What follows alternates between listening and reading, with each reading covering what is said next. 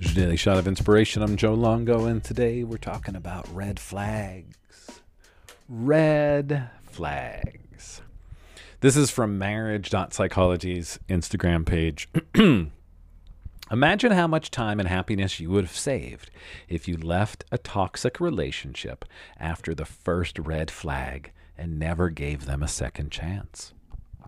And that and that sounds harsh. That was Stella. She just wanted to chime in because she heard a human outside. Anyway,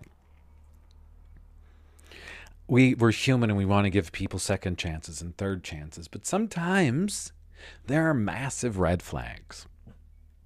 And if we choose to ignore those red flags, they're probably going to come back to haunt us.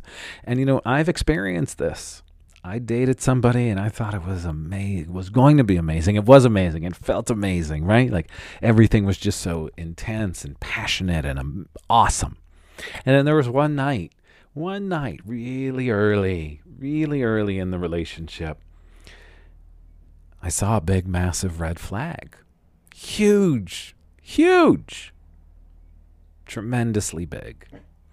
And it caused a big fight the night that the red flag came out. But I was so swept up in all of the intensity of the relationship that I saw it and instead of addressing it, just like, ah, oh, that won't happen again. Guess why the relationship ended? Because of that red flag. Everything that was wrapped up in that red flag, all of the pain and everything that I experienced then could have been resolved if I had the courage to actually see that red flag, address the red flag, and if the red flag wasn't being addressed, having the courage to walk away. So imagine how much time and happiness you would have saved if you left a toxic relationship after the first red flag and never gave them a second chance.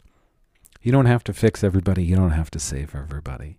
If you are in relationship with someone and you see that red flag, address it bring it up, right? It doesn't have to be we're ending this relationship right now, but it could be, hey, maybe we should talk about some things and actually have a real open conversation. Try that.